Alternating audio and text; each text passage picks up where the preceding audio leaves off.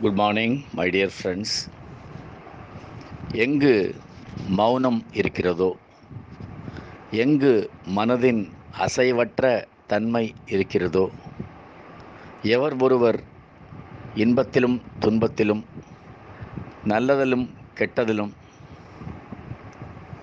லாபத்திலும் நஷ்டத்திலும் இப்படி இந்த இருமைகள் என்று சொல்லக்கூடிய அந்த ட்வின்ஸில் அசையாமல் ஆடாமல் அவதிப்படாமல் மனதை அமைதியாக அசையாது வைத்து கொண்டிருக்கிறார்களோ?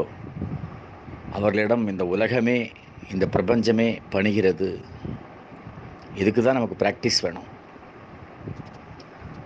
மௌனம் அப்படின்னு வரும்பொழுது பேசாமல் இருக்கிறது மட்டுமல்ல சதா சர்வகாலமும் அலைந்து கொண்டு கொண்டிருக்கக்கூடிய அந்த மனதின் அசைவற்ற மௌனம் இருக்குது பாருங்கள் அதுக்கு இந்த உலகமே அடிபணியும். வெறும் ஒரு கோமணத்தை மட்டும் கட்டி கொண்டிருந்த ரமண மகர்ஷிகள் உலகத்தையே தன்பால் இழுத்தார். இந்தியா பிரிட்டிஷாரிடம் அடிமைப்பட்டிருக்கும் பொழுது அந்த பிரிட்டிஷ் மக்கள் கூட ஆங்கிலேயர்கள் கூட இந்த மகானின் சன்னதியில் வந்து அமரும் பொழுது அமைதி பெற்றார்கள். ஒரு வார்த்தை பேச முடியல. அந்த அத்தாரிட்டி அந்த ஒரு சுப்பீரியாரிட்டி எல்லாம் கரைஞ்சி போயிடுது.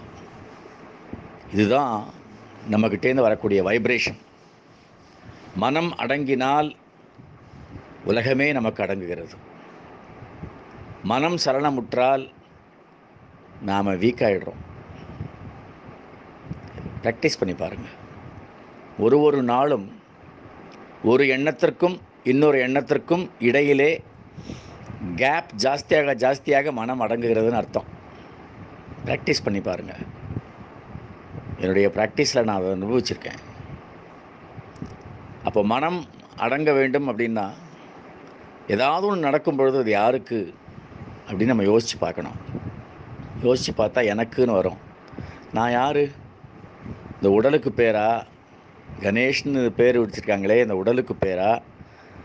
இந்த உடலுக்கு பேர் என்றால் இந்த உடலை விட்டு நான் வெளியே போய்விடும் பொழுது இதை பாடி அப்படின்னு சொல்கிறாங்களே கணேஷ்னு பேர் சொல்கிறது இல்லையே இதெல்லாம் யோசித்து பார்த்தா நாம் இந்த உடல் அல்ல என்பது புரிஞ்சுவிடும். அப்போது மனம் என்பது என்ன என்பது நமக்கு புரியும்.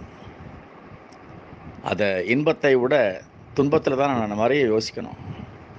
இன்பம் வரும்பொழுதும் யாருக்கு இந்த இன்பம்? யார் கொடுத்துருக்கா? எப்படி அனுபவிக்கிறோம்? எல்லாம் பார்த்து கொஞ்சம் உள்ளார்ந்து ஆராய்ச்சி பண்ணணும். நமக்கு மனசு வெளியிலேயே இருக்குது அவன் என்ன பண்ணுறான் அவனுக்கு ஏன் அப்படி வந்தது? அவன் வீட்டில் என்ன நடக்குது? பிறரை பற்றியே யோசிச்சுட்டு இருக்கோம் வெளியில் பற்றியே சிந்திச்சுட்டு இருக்கோம் மனசுக்குள்ளாக நாம் செல்லும் பொழுது மனம் அமைதி அடைகிறது. மனதை வாட்ச் பண்ணும்போது மனம் அமைதியாகிறது.